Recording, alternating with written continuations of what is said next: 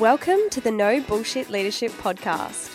In a world where knowledge has become a commodity, this podcast is designed to give you something more access to the experience of a successful CEO who has already walked the path.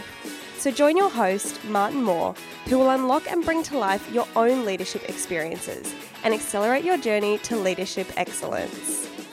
Welcome to Moments with Marty, your short, sharp shot of leadership insight to help you stay on track between our weekly episodes of No Bullshit Leadership. We generally talk about stress like it's a bad thing. Putting people under stress is something that many leaders try to avoid. Why? Well, if you put people under stress, then maybe they'll feel bad and they won't like you anymore. So we lean into our well developed power of rationalisation, and we do everything we can to give ourselves a reason to not ask our people to stretch themselves. The rationalisation's pretty simple, and it generally goes something like this If I don't put my people under stress, they will be happier. And it's a well known fact that happy workers are productive workers, right? This is complete bullshit. We often confuse correlation with causation. Now, to spell this out, the relationship between altitude and temperature is a causal relationship. The higher up you go, the colder it gets. It's a law of nature, it's predictable, it's consistent. And regardless of whether you believe it or not, that's the way it's always going to work. Then there's correlation, like the link between alcoholism and smoking. If you're an alcoholic, it's much more likely that you're also a smoker than if you weren't an alcoholic. But no one would suggest that being an alcoholic causes you to smoke.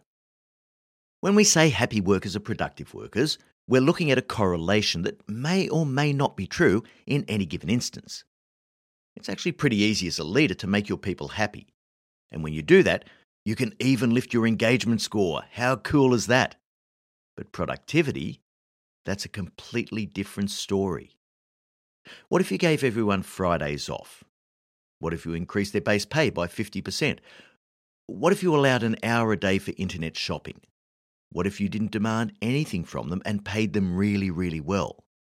Are they going to be happy? Sure, at least in the short term. But for your really good people, that's going to get old really fast. They don't find it satisfying ultimately to live in a mediocre culture.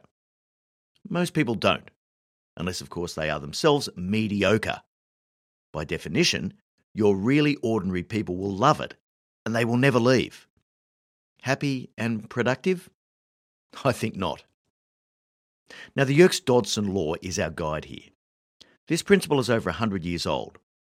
Two behavioural psychologists, with the unlikely names of Yerkes and Dodson, carried out groundbreaking research that mapped the relationship between stress and performance.